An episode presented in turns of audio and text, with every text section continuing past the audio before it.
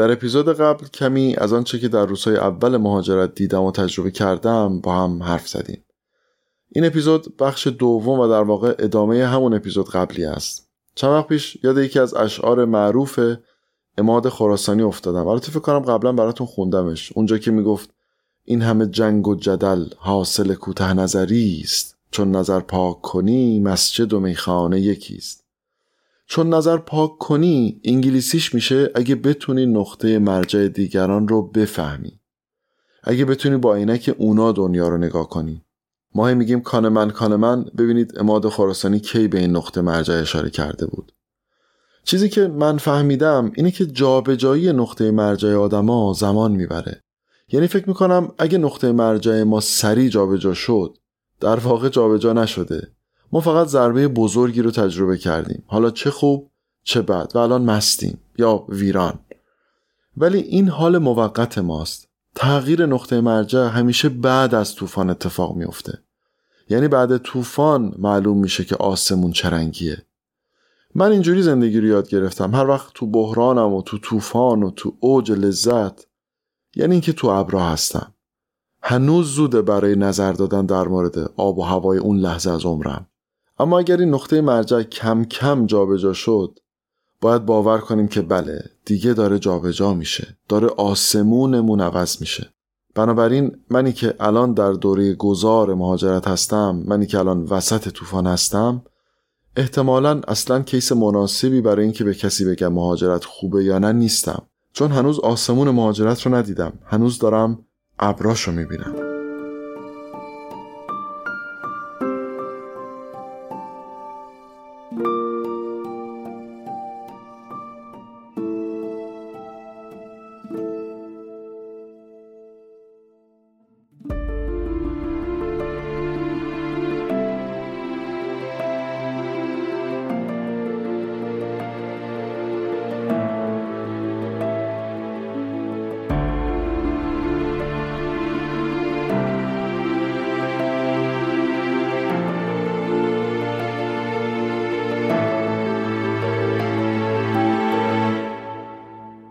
سلام من پوریا احمدی پور هستم و شما دارید به پادکست باران گوش می‌کنید. موضوع پادکست باران ذهن ماست. امید من اینه که مطالب باران باعث بشه کمی اعتقاداتمون، افکارمون و استدلال هامون رو بدون اینکه مطمئن باشیم درستن چک کنیم و اگر لازم شد یه تغییراتی توشون بدیم. و چه بسا عوضشون کنیم. این اپیزود در تیر ماه 1402 در دوشنبه ای منتشر میشه.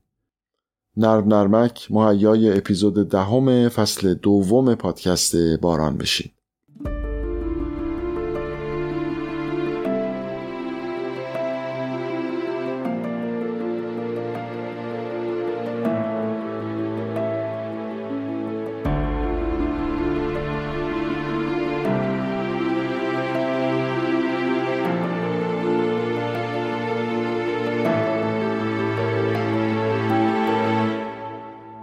داستان داستان تغییر نقطه مرجع بود.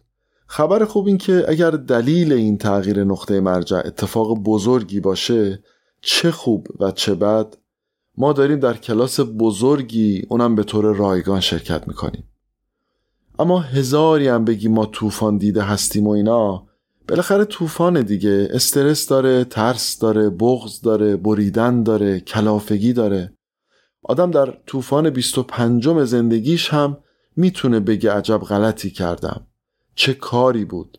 می‌تونه بگه که من بسیار ترسیدم بسیار استرس دارم. من چون دوزار اینا رو می‌دونستم به خیال خودم برای همه اینها آماده هستم. منتها می‌دونید مشکل کجاست؟ با منید؟ ما وقتی می‌خوایم خودمون رو برای یک اتفاق بزرگ جدید آماده کنیم احتمالا شروع می‌کنیم به تحقیق و پرسجو و اینا. منتها دو تا داستان وجود داره.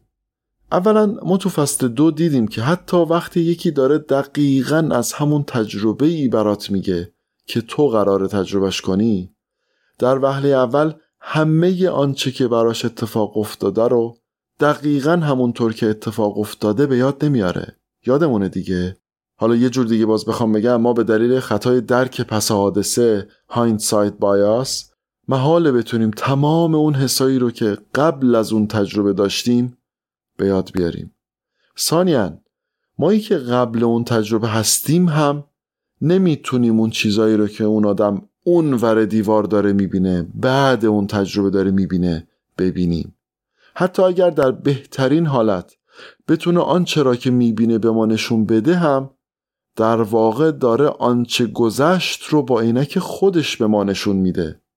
کی می‌دونه عینک کی چه رنگیه چون هر کس به زبانی سخن حمد تو گوید دیگه. این یه داستان. داستان دوم حالا از اینم جالب تره ما وقتی داریم برای آینده آماده میشیم برای اتفاق نیفتاده داریم آماده میشیم. و خب هیچ کس آینده رو ندیده دیگه. بنابراین داریم برای اتفاقی خودمون آماده می‌کنیم که اصلا تا حالا تجربهش نکردیم. اصلا از جزئیات اون اتفاق خبری نداریم. چطور ممکنه آدم کاملا برای چیزی که نمی‌دونه چیه خودش رو آماده کنه. حس می‌کنین چی شد؟ شما فرض کنید می‌خواید برید اسکی رو یخ. تا حالا هم زمین یخی از نزدیک ندیدید. چطور میشه؟ چطور میشه این فاصله رو پر کرد؟ منظورم فاصله بین یوتیوب و سرچ کردن و پرسجو کردن و اینا و خود روز اسکیه. فاصله بین دانستن و تجربه کردن. احتمالا مامانا خیلی اینو حس کردن. قبل بچه دار شدن هزار کار می‌کنن که مادر شدن رو یاد بگیرن که البته خیلی مهم و واجب و مفیده. اما وقتی بچه میاد تازه متوجه میشن که نه اینطور نیست و چقدر بلد نیستن. بنابراین با من باشید. چیزی که به نظرم مهمه اینه که آدم با وجود تمام آمادگی که فکر می‌کنه برای تجربه جدید داره باید برای آماده نبودناش هم آماده باشه. یعنی به خودش بگه من تا می‌تونستم تحقیق کردم هرچی که به ذهنم می‌رسید هم مهیا کردم ولی می‌دونم برای اتفاقاتی آماده نخواهم بود چون اصلا نمی‌دونم اون اتفاقات چیه. همین. بسیار خوب. بریم سراغ داستان بعدی. شاید یکی از مهمترین اتفاقاتی که در مهاجرت برای آدم پیش میاد شک فرهنگیه. عباراتی که بارها و بارها شنیدیم و احتمالا راجبش خوندیم و خیلی چیزا می‌دونیم. اختلاف فرهنگ ما با فرهنگ کشور مقصد. همه می‌دونیم که ما به کریسمسشون به ایسترشون نمی‌دونم هالووینشون سال تحویلشون و اینا خب حس نداریم دیگه. جوکاشون خیلی برای ما خندهدار نیست. جالب این که جوکای ما هم خیلی براشون خندهدار نیست. خیلی از جوکای ما رو اصلا نمی‌گیرن. حتی وقتی براشون توضیح میدی و متوجه میشن هم خیلی نمیخندن. بیشتر سعی می‌کنن معدب باشن و اینا. خلاصه اینا رو می‌دونیم. منتها وقتی میایم اینجا متوجه میشیم که این اختلاف خیلی وسیع تر از این حرف هست. خیلی عمیقه مثل این که اون بدبختی که اسمش رو گذاشت cultural shock احتمالا عبارت cultural difference رو هم بلد بوده. اما می‌دونسته که اختلاف فرهنگی حق مطلب رو ادا نمی‌کنه. واسه همین اسمش رو گذاشته شوک فرهنگی. تقریبا تمام روابط اینجا با ایران فرق داره. روابط والدین و فرزند مدیر و کارمند دختر و پسر روابط دوستا با هم. میزان حرارت روابط بین آدما. تو گویی دوباره ما باید تمام این مرسومات رو از اول یاد بگیریم. خب این از آدم خیلی انرژی می‌گیره دیگه. یعنی شما میشی یه سربازی که حسابی زخمی دوری از خانواده و کشورش و دیدن کشته شدن این جوانای باصفای کشور و بیپولی و اینا هست. با همین حال گند واقعا حال بد کافی نیست. با این حال گند باید درس بخونی و دنبال کار بگردی و وقتی هم که کار جنرال پیدا کردی باید حذف کنی اختلاف آنچه که در ایران بودی و چیزی که در این مقطع اینجا هستی. و با همین جسم و روح داغون یه پتکی به اسم شک فرهنگی بهت می‌خوره که تازه مفهوم این جمله که یه جوری میزنمت نفهمی از کجا خوردی رو بفهمی این بار. یه چند تا مثال ریز و درشت این شوک فرهنگی رو بذارید براتون تعریف کنم. ما تو ایران انقدر چیز میز برای خونه خریده بودیم دیگه می‌دونستیم بهترین برند آب لیمو مثلا فلانیه. اگه یه خورده قیمت مناسب تر بخوای فلانی میشه رب چطور؟ خرید عمده رو کجا انجام بدیم؟ نون کدوم نونوایی خوبه؟ کدوم سینما ها کیفیت صوت و تصویرشون خوبه؟ پدیکور کجا؟ مانیکور کجا؟ رنگ مو کدوم سالن؟ اسکی چه ساعتی بریم بهتره؟ کیا جاده رو میبندن؟ ماشین می‌خوای تعمیر کنی پیش کی بری؟ صافکار کی؟ باتری ساز کی؟ تصادف اگه کردیم باید چه کنیم؟ و هزار هزار دیتا اینجوری.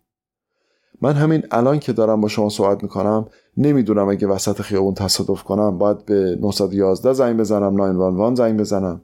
باید ماشین رو تکون بدم ندم نمی‌دونم. روزای اولی که رانندگی می‌کردم واقعا خسته می‌شدم. بس که باید به هزار چیز توجه می‌کردم.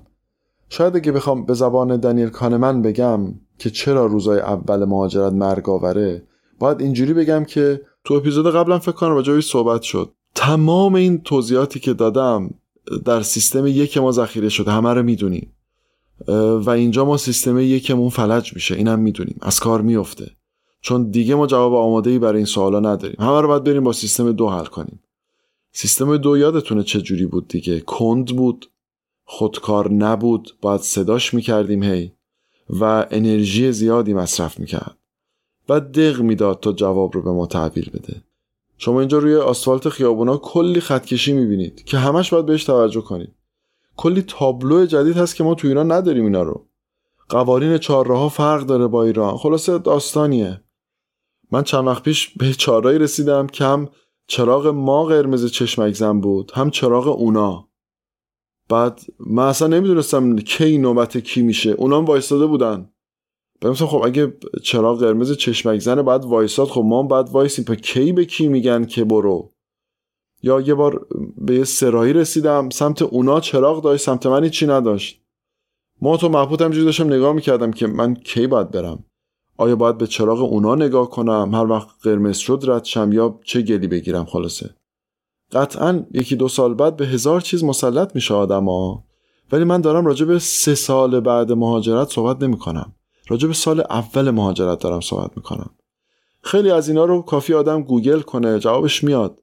اما وقتی داری چل ساعت در هفته کار می‌کنی و کلی بهت مشق میدن و quiz و از این مسخره بازی ها احتمالا اگر وقتی پیدا کنی مثلا همون میری. مثلا ماشینا رو میندازی لباسشویی نمی‌دونم آشپزی می‌کنی خونت رو مرتب می‌کنی. میری چهار تا رفیق تو که بالا یا از قبل داشتی یا اینجا باشون دوست شدی اونا رو می‌بینی خلاص انرژی ذخیره کنی بر هفته بعد. با ایران صحبت کنی یعنی اصلا اینطور نیست که وقتی پیدا نمی‌کنی. هیچ وقتی نداری برای کار خاصی. حس می‌کنید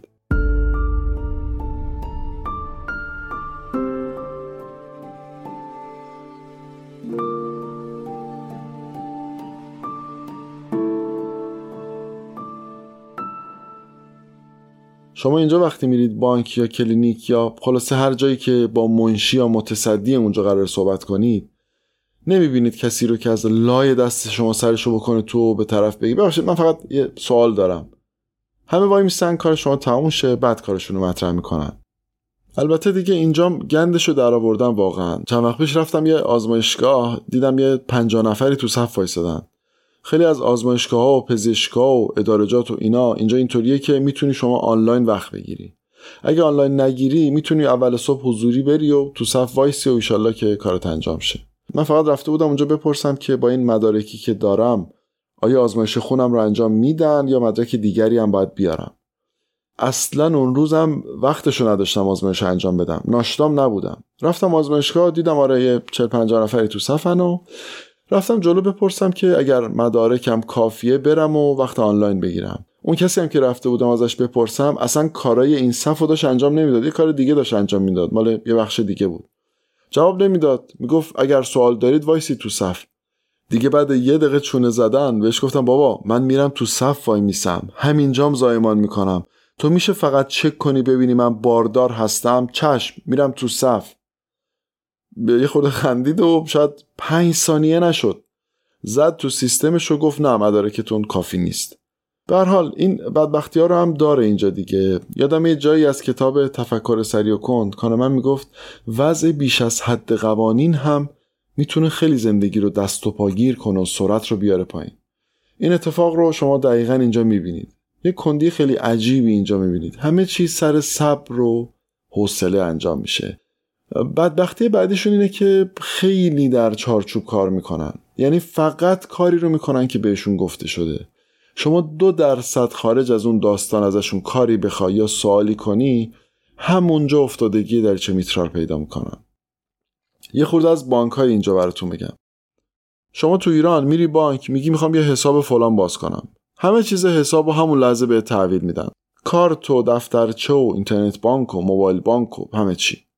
اینجا میری بانک میگی می‌خوام حساب فلان باز کنم. میگن شما وقت قبلی داری؟ چاره ای نیست دیگه. اینجا متاسفانه فش دادن و دعوا کردنم خیلی مرسوم نیست. یه لبخندی می‌زنی و میگی میشه یه وقت بهم بدید؟ یه وقت بهت میدن و مثلا پنج روز دیگه میری اونجا. بعد که حساب باز می‌کنی میگن خب کارتتون پست میشه خونتون حالا باید وایسی کارتت پست شه. بعد اینجا credit card میشه گرفت. میری بانک می‌بینی ده جور credit card دارن. حالا باید سه واحد بگذرونی هر کدوم از credit card ها ببینی برای چی خوبن و کدومشون رو بگیری و اینا. هر کدومشون برای یه کاری خوبه. مثلا یکیش برای کسایی خوبه که زیاد سفر میرن. توی سفرها تخفیفات خوبی داره این credit card. یکیش مثلا برای اونایی که خیلی زیاد ازدواج می‌کنن خوبه. یکی برای اونایی که عیالوار هستن خوبه. credit card اینجوریه که مثلا بانک به شما هزار دلار میده و تو می‌تونی از جیب بانک تا هزار دلار خرج کنی. و سر یه موعدی باید پول رو برگردونی. بعد مهمه که چه جوری خرج کنی و کی برگردونی. اگه درست استفاده کنی اینجا مثلا credit score دارن. credit score ت میره بالا. حالا credit score چیه؟ credit score یه عددیه که معلوم می‌کنه شما چقدر قابل اعتماد هستی در مسائل مالی. بعدا بخوای وام بگیری کاری بکنی این عدد خیلی تعیین کننده است. به نظر من credit score عددیه که دزدان جهان رو مطمئن می‌کنه که تو اهل خرید کردن هستی و بقای نظام سرمایه‌داری رو یه جورایی تضمین می‌کنی که خب حالا بحث مفصلیه. باری من از مشاوران سه تا بانک تا پرسیدم که این credit card رو چجوری خرج کنیم بهتره. باورتون میشه هیچ کدوم از جوابها یکی نبود؟ هنوزم نمی‌دونم چجوریش خوبه. یه خورده یوتیوب دیدم یه خورده سرچ کرده ولی انقدر متفاوت نظرات تو آخرش نمی‌فهمی که بالاخره چیکار باید بکنی یه روزی یادم می‌خواستم یه 1500 دلاری به حساب کسی بزنم. پولو زدم و دیدم خبری نشد. به طرف زنگ زدم گفتم آقا پول به حسابت نشست. ایمیلی اومد گفت نه. گفتم یا بانوی دو عالم. یه نیم ساعتی گذشت و دیدم پول به حساب طرف ننشسته هنوز. زنگ زدم بانک خانم این پول چی شد و اینا؟ بماند که یه ساعت اصولا در تماسهای اداری باید پشت خط بمونی که کسی برداره. بالاخره یکی برداشت و گفتم اینجوری شده. گفت عادیه چون مبلغ خورده بالاست. باید تا در واقع اواخر قاجار پیشینتون رو نگاه می‌کردیم. صبور باشید پول میشینه به حساب. استرس.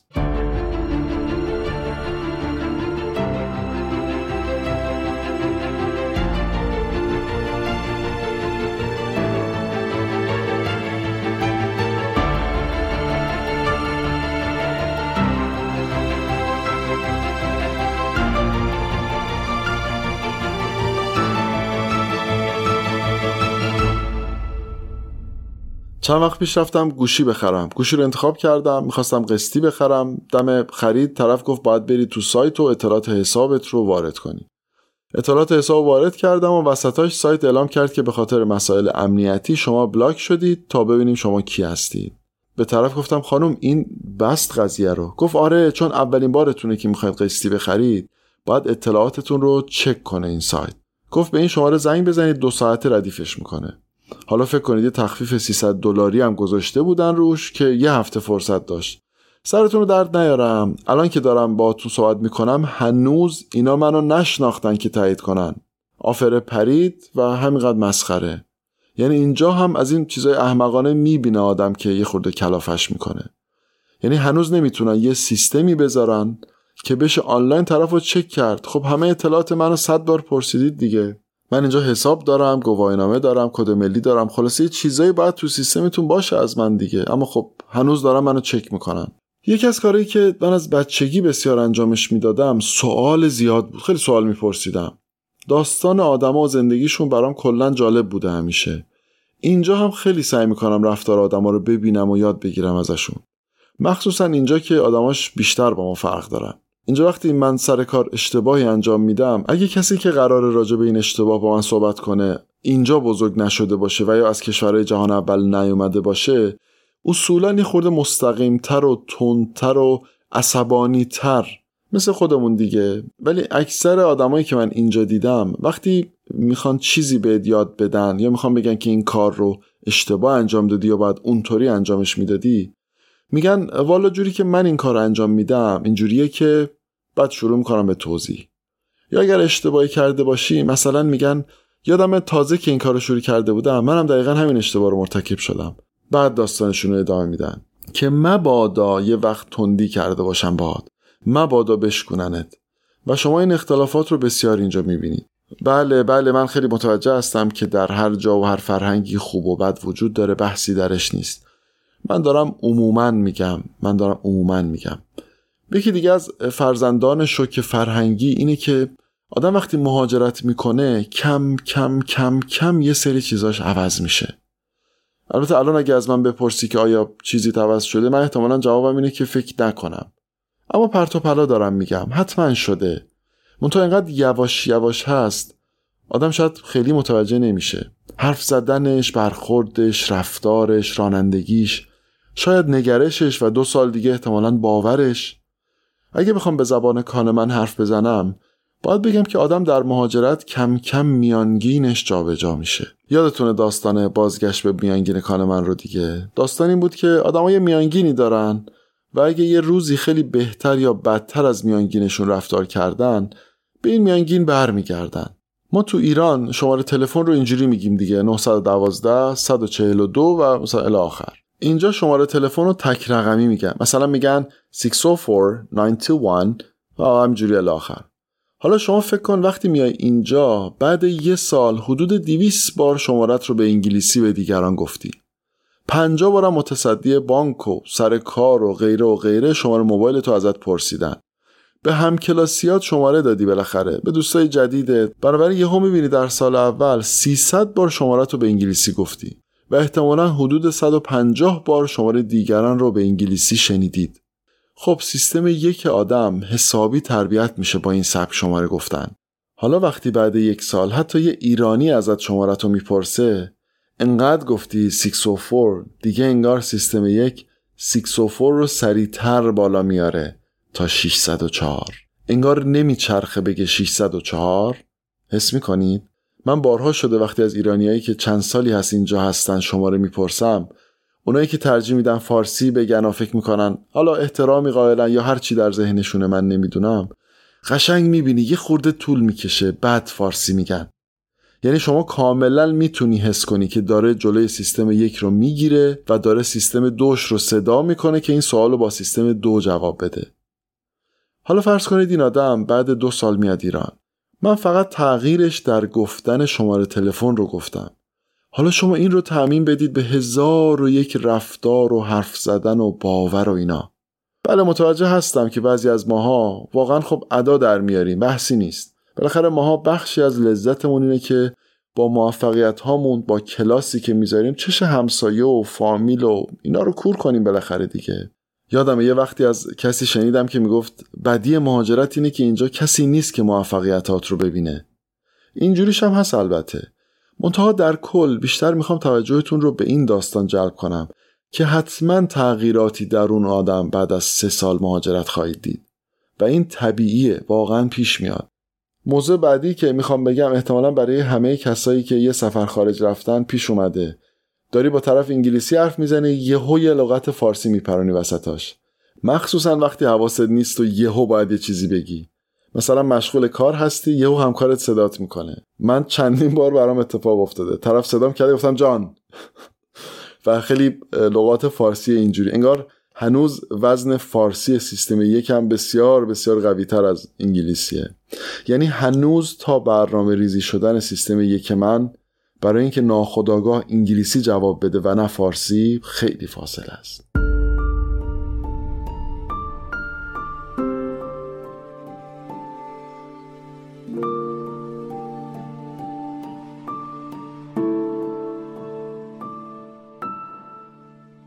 مطلب دیگه ای که می‌خوام راجبش باهاتون صحبت کنم بازم یه جورایی به میانگین ربط داره. یه روزی توی یکی از سفرامون به ترکیه وقتی هواپیما دیگه داشت فرود میومد دخترها شروع کردن به درآوردن لباس و آرایش و همه چیز. دیگه تقریبا فاصله با لخت مادرزاد نداشتن. اون مسافری که کنارم نشسته بود یا آقای بود. شروع کرد به شکایت کردن و که آبروی ما رو می‌برن و ندید بدیدن و چقدر لو لول هستن و اینا. البته خب از صفات دیگه هم استفاده کردن. همینطور که این آقا داشت حرف می‌زد داستان میانگین کانمن رو داشتم مرور می‌کردم. شما فرض کنید کسی عاشق نوشابه است. ده سال زندان بوده و فقط بهش آب دادن. بعد از ده سال که آزاد میشه احتمال نمی‌دید کلی نوشابه بخره و اصلا بپاشه رو خودش. یا کلی زیاده روی کنه در نوشیدن نوشابه؟ آیا به نظرتون خیلی کار عجیبی داره می‌کنه؟ این آدم یه روزی نوشابه خوردن میانگینش بوده. به صورت روتین روزی دو روزی سه روزی یه بار نوشابه میخورده. الان ده ساله که نخورده. حس می‌کنید؟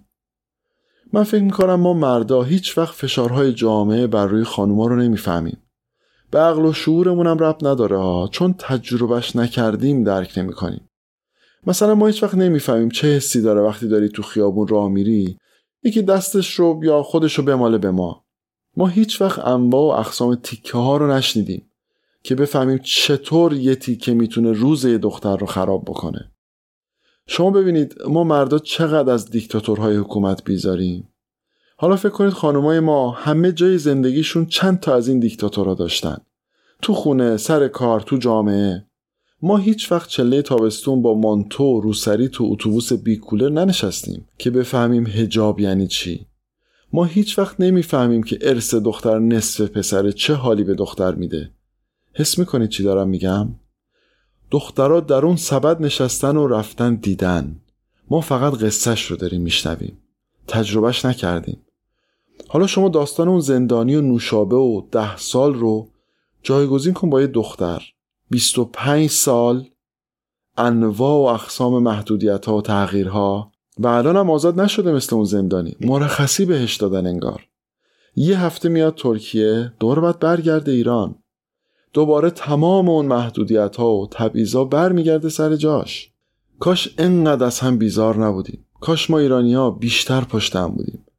کاش انقدر از هم دلخور نمی شدیم کاش انقدر هم دیگر رو دلخور نمی کردیم اگه یه روزی یه ترک ترکیه هم راجع به پوشش و آرایش دخترای ما چیزی گفت کاش بهش توضیح بدیم که چه اتفاقی در ایران میفته و محدودیت یعنی چی؟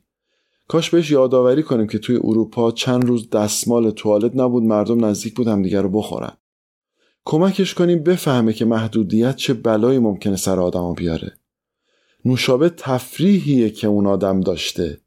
حالا فکر کنید بیهجاب بودن شلوارک پوشیدن لباس راحت پوشیدن نمی‌دونم مورد آزار و اذیت فیزیکی و چشمی و کلامی مردا نبودن شهروند درجه دو نبودن و هزار قسم اتفاقات از این دست اصلا عشق و تفریح ما نبوده اصلا نوشابه ما نبوده هوای ما بوده حق ما بوده. اینا روتین های زندگی هست که از ما گرفته شده. اینها میانگین زندگی اجتماعی آدم هاست. روتین باید باشه. حالا که بعد 25 سال یه هفته به ما مرخصی دادن ممکنه کمی زیاده روی کنیم. بسیار هم ممکنه زیاده روی کنیم. و به نظرم نوش جون اون دختری که این کارو می‌کنه. آدمی که بعد 25 سال محرومیت نذاشته میانگینش جابجا جا بشه و کوتاه نیومده خیلی دمش گرمه. خیلی دمش گرمه دیگه نه؟ حس می‌کنید چی میگم؟ من اقوام بسیار زیادی رو ندیدم البته.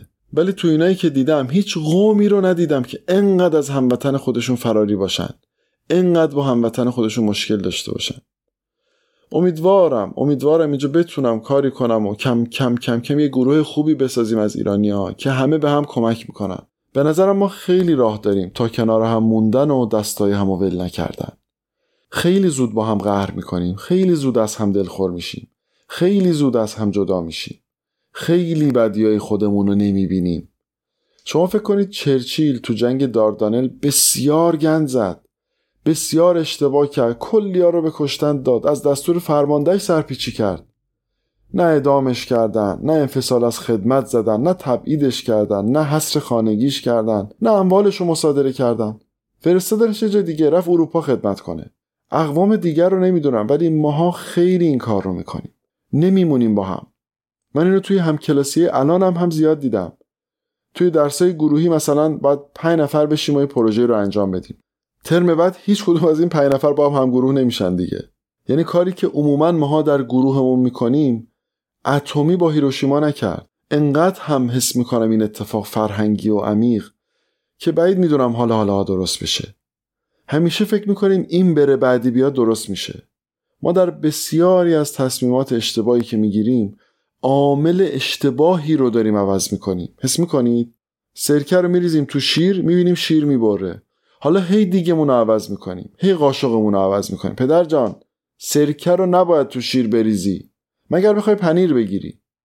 حالا در هر ظرفی با هر قاشقی اگر سرکه بریزی تو شیر می‌بره پدر جان. خلاصه اتحاد رمز عجیبیه.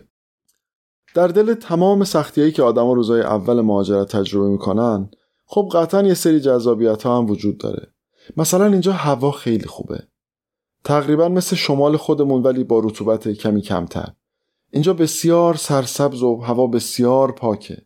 نکته جالب دیگه نظمیه که شما اینجا می‌بینید. اونقدر ما تو ایران بی نظمی می‌دیدیم. حالا چه تو بانک چه تو دانشگاه چه تو اداره جا چه تو رانندگی خلاصه هر جا. وقتی میایم یه جایی که جهان اوله خب نظمش خیلی به چشم میاد. اینجا به نظرم مردم اصلا راننده های ماهری نیستن. خیلی افتضاح رانندگی می‌کنن. ولی خب قانون داره نظم داره. ناچارن احترام بذارن به قانون. تمام این نظم ها به آدم آرامش میده دیگه. اصولا مردم اینجا عجله‌ای برای زندگی کردن ندارن. آرومتر و صبورترن تا ماها. یا اتفاقات یهویی کمتر اینجا میفته که تو رو یهو نگران کنه و ویرانت کنه. حالا اتفاق یهویی گفتم اینو براتون تعریف کنم. فکر کنم هفته سومی بود که اومده بودم اینجا. یه روزی برق رفت. یعنی رفت حدود سی ساعت ما برق نداشتیم. گفتم بیچاره داشتن زندگیشونو می‌کردن. اومدم اینجا زندگی اینام بگن کشیدم. خب توقع نمیره اینجا چنین اتفاقی بیفته دیگه. ولی می‌دونید بعدش اداره برق به اندازه 100 دلار در اون ماه پول برق همه مشتریاشو داد. یا نگرفت ازشون به اندازه 100 دلار. یعنی مسئولانه رفتار کرد. خلاصه شاید مهمترین اتفاق برای من در این چند ماهی که اینجا هستم همین دیدن دنیای دیگره. دیدن. خیلی لذت بخش. این روزا خیلی دارم می‌بینم و خیلی دارن درون من خسته دل. قوقایی بپاست تمام باورها و اعتقاداتم رو دارم اینجا شخ می‌زنم. تمام تلاشم اینه که نقطه مرجع دیگران رو ببینم. سعی کنم ببینم که اونا از چه زاویه‌ای دارن می‌بینن. چرا سر این اتفاقی که منو انقدر عصبانی و کلافه و استرسی کرد فلانی انقدر آروم برخورد کرد؟ دارم حدس می‌زنم پنج سال بعد چه باورایی ممکنه داشته باشم؟ این رو که امروز سیاه می‌بینم آیا ممکنه پنج سال بعد آبی کربنی ببینم؟ ممکنه اصلا سفید ببینمش؟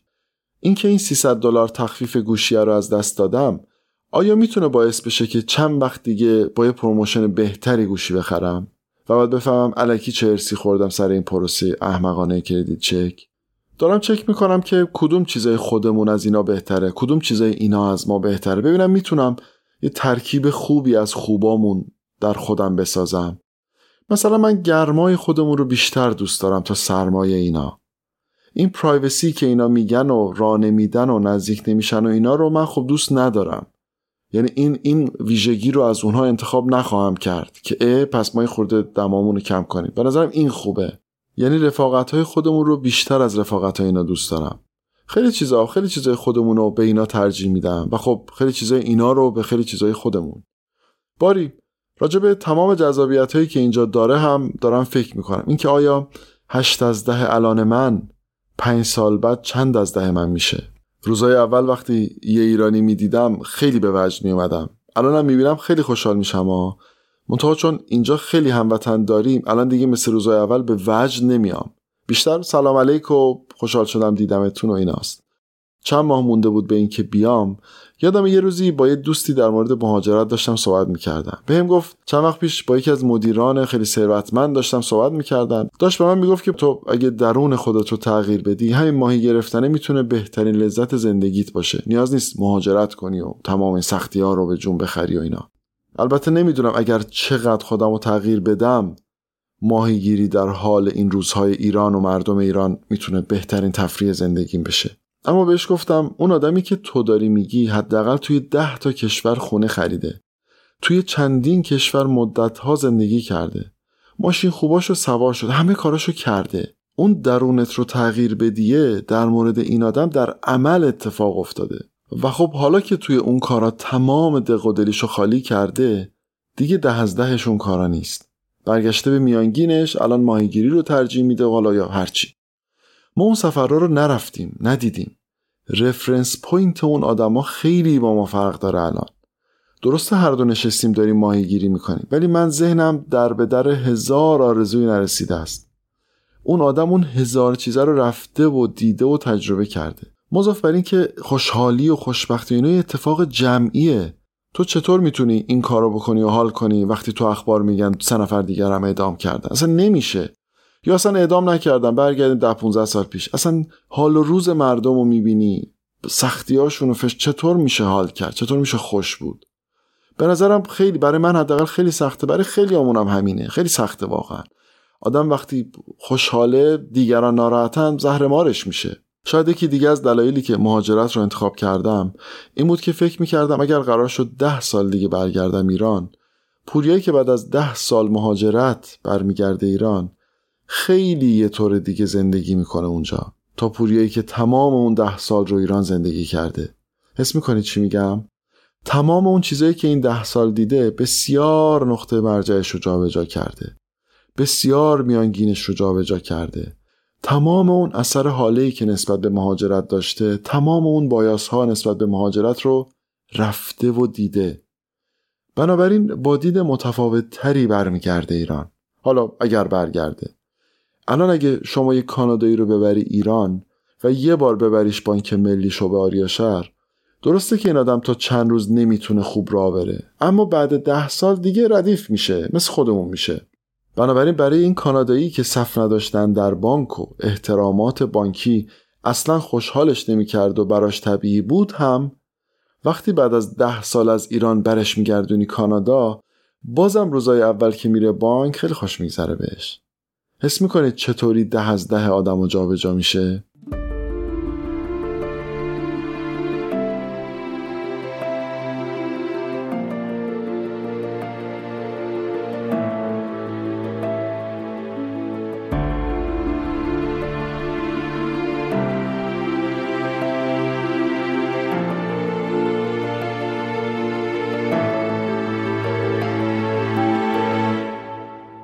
انقدر تجربه مهاجرت برای آدم متفاوته که شاید اگر با کسی بشینی و یه خورده صحبت کنی بتونی بهش یه ایده کلی بدی که می‌تونه برات باحال باشه یا نه.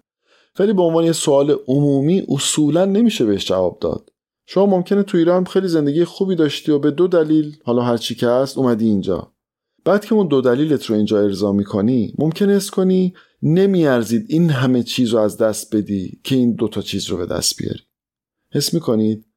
چون ما وقتی ده سال نوشابه نخوردیم فکر می‌کنیم نوشابه عجب چیزیه. ولی وقتی بهش دسترسی پیدا کردیم ممکنه دیگه اونقدی برامون جذاب و ارزشمند نباشه. اگه تفنگ گذاشته باشن رو شقیقم و بگن که باید بالاخره در مورد اینکه مهاجرت چطوره بگی شاید اینطوری بگم که برای اکثر افرادی که مهاجرت می‌کنن کیفیت زندگیشون بهتر میشه. منظورم لزوما مالی نیستا. احترامات اینکه به عنوان یک مهاجر همینجا بیشتر تحویلت می‌گیرن در مقایسه با شهروندی که در ایران بودی یا مثلا احتمالا هوای سالمتر و آب سالمتر و خوردنی های سالمتر و ثبات ثبات. عجب چیزی این ثبات. شما می‌تونی برنامه ریزی کنی در یک کشور جهان اول. شما می‌تونی سرمایه گذاری کنی. و خلاصه خیلی کیفیت های از این دست. اگه تخصصی داشته باشیم و یا تخصصی رو هم اینجا یاد بگیریم هم احتمالا کار بهتری پیدا می‌کنیم و به مرور زمان اوضاع مالیمون هم از ایران بهتر میشه. حالا بماند اون کسایی که وحشتناک پول دارن اون کاری نداریم. تو مهاجرت آدم اینترنشنال میشه. یعنی اگر هیچ تلاشی هم آدم اینجا نکنه بالاخره در تماس با اتفاقات بین المللی قرار می‌گیره. آدمای کشورهای دیگه فرهنگای مختلف آداب مختلف کارت اعتباری نمی‌دونم خلاصه تمام این غریبه ها به آدم کمک می‌کنن آدم جهان رو بهتر بشناسه. بنابراین احتمالا انسان دنیا دیده تری میشه آدم اینجا. تو کشوری که محدودیت داره خفه نمی‌کنه مردم رو احتمالا شما تفریحات متنوعتر و بحالتری می‌تونید داشته باشید. یه روزی یه عزیزی بهم گفت که آدم اگه تو ایران پول داشته باشه همه چی اینجا هست. بهترین زندگی رو میشه داشت. ولی به نظرم یه سری چیزها رو شما با پول نمی‌تونی بخری. اینو هممون می‌دونیم. یه سری چیزا باید فضاش مهیا باشه. اصلا به پول ربط نداره.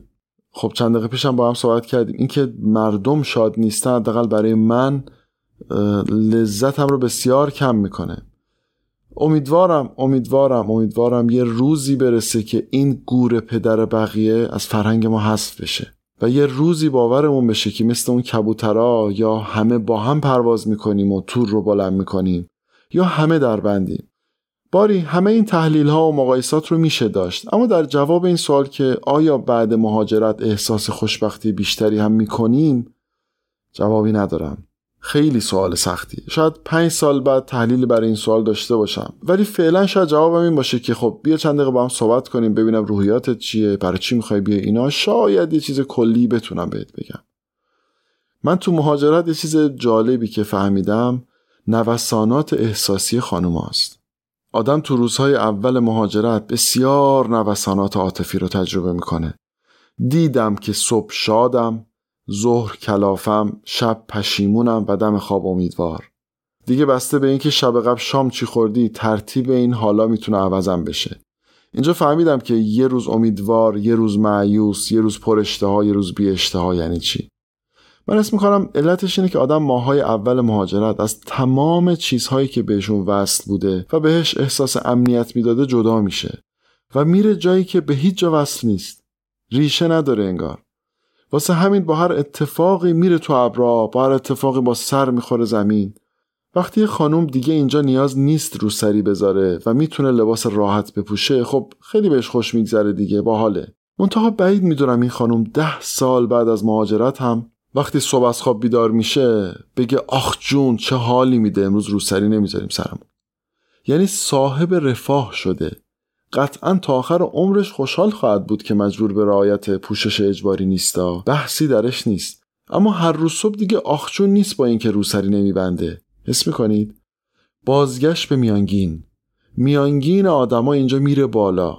و خب خیلی خوبه دیگه. اون جذابیت روزای اول رو دیگه نداره. یکی از دوستانم یه ده سالی میشه که امریکاست. می‌گفت اولین بار که اینجا رفتم بانک یکی اومد جلو که آقا چطور می‌تونم کمکتون کنم و اینا. من کلی شرمنده شدم که بابا شما چرا زحمت کشیدی؟ من خودم میومدم در باج خدمتتون و اینا. خلاصه کلی حال کرده بود که بانکی اومد جلو و کلی تحویلش گرفته بود و اینا. می‌گفت گذشت. گذشت تقریبا یه سال بعد دوباره رفتم همون شعبه. یه چند دقیقه وایسادم هیچکی نیومد جلو بگه چطوری می‌تونه به من کمک کنه.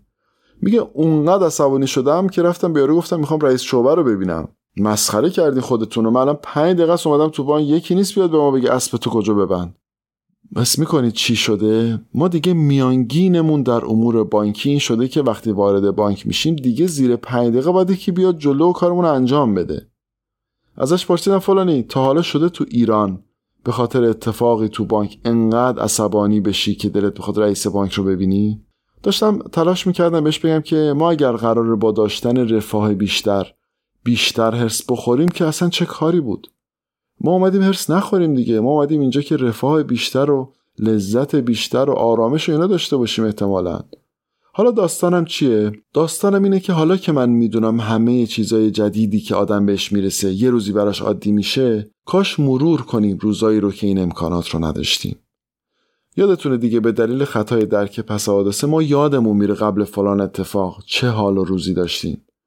الان که اینجا اینترنت پرسرعت داریم و هیچ سایتی فیلتر نیست و همه چی سر جاش و هزار چیز اینجوری یادمون نره که از ایرانی اومدیم که تک تک این هزار چیز کلی در روز حرسمون می‌داد.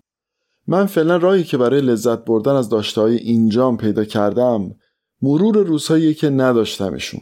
من خیلی بعید می‌دونم شما از حرفای من نتیجه گرفته باشید که اینا رو گفتم که بگم بابا خیلی هم نمیارزه مهاجرت. این همه زندگی تو زیر و زبر می‌کنی آخرش هم عادی میشه برات. تو این اپیزود و اپیزود قبلی تمام تلاشم این بود که در بزرگترین تصویر راجع به دیدن با شما صحبت کنم.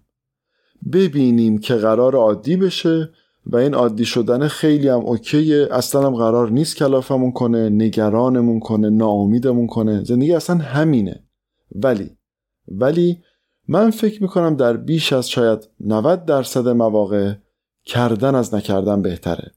فکر کنم چندین بار راجع به فیلم یسمن با هم صحبت کردیم. فیلم از لحاظ هنری خیلی حرفی نداره برای گفتن اما تنها مفهومی که فیلم هلوشش میگشت بسیار برای من تکان دهنده بود. و بعد فیلم اگر پیشنهادی بهم می‌شد که آسیب زننده نبود سعی کردم بگم باشه میام باشه بریم. کاش که می‌شد به مدت یک سال امتحانش کنید و دستاوردهاش رو ببینید. مثلا اگر همیشه در جواب دوستتون که بیا بریم کوه گفتید مرض دارم مگه چهار صبح پاشم این بار که بهتون گفت بیا بریم برید. باورم کنید خیلی در این مسیر اتفاقای باحال میافته. مثلا ممکنه توکو با کسی آشنا شید که در زمینه شغلی شما بسیار می‌تونه کمکتون کنه. یا مثلا یهو توکو آهو می‌بینید. خب با حال دیگه احتمالا اولین بارتون آهو می‌بینید. طرف میگه میای با تور بریم بوشهر؟ برید. باورم کنید اتفاقات قشنگی براتون میفته. ممکنه خیامخانی بوشهر جوری شما رو با ادبیات ایران اخت کنه که کلی حال روزتون بعدها عوض بشه. حس می‌کنید چی میگم؟ امیدوارم یک سال این کار رو بکنید. و اگر قابل دونستید به منم خبر بدید که تجربتون چی بود.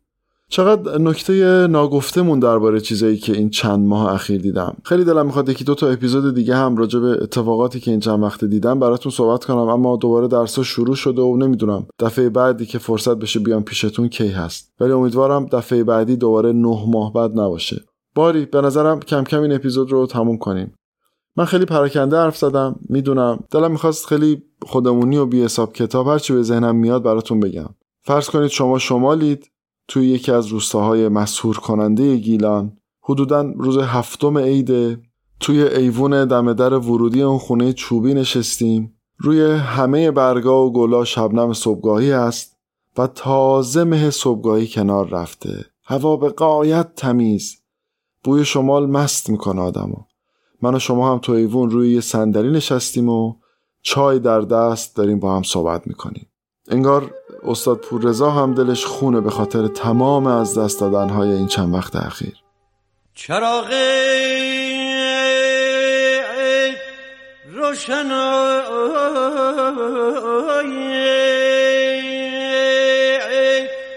کی بود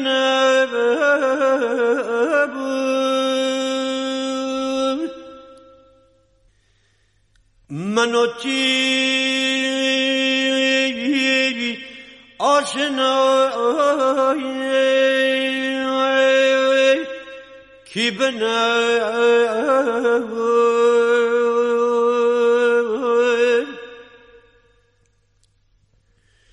منو تی آشنایی آی گشت نخون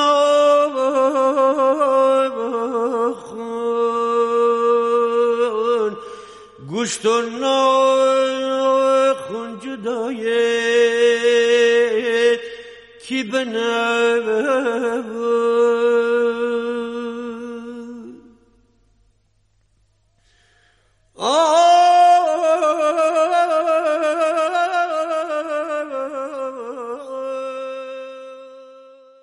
باری هنوز هزار و یک حرف تو دلم براتون نگفته دارم اما خب واقعا دیگه وقت امانم نمیده.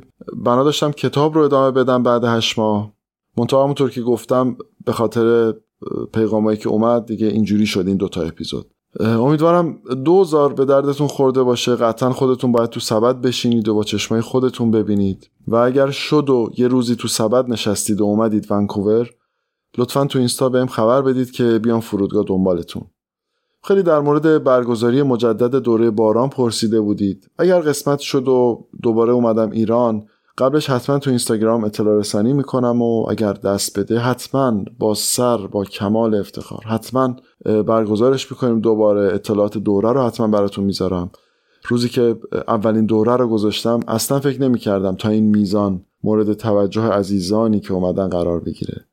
از اونجا این نکته رو فهمیدم که بچههایی که دوره اول و دوم اومده بودن عموما کسانی بودن که بسیار باران گوش کرده بودن. همینطور که رفت جلو تو دورهای بعدی عموما بچه ها معرفی شده بودن. در دوره آخر ما جالبه کسایی رو داشتیم که حتی یک اپیزود از باران گوش نکرده بودن.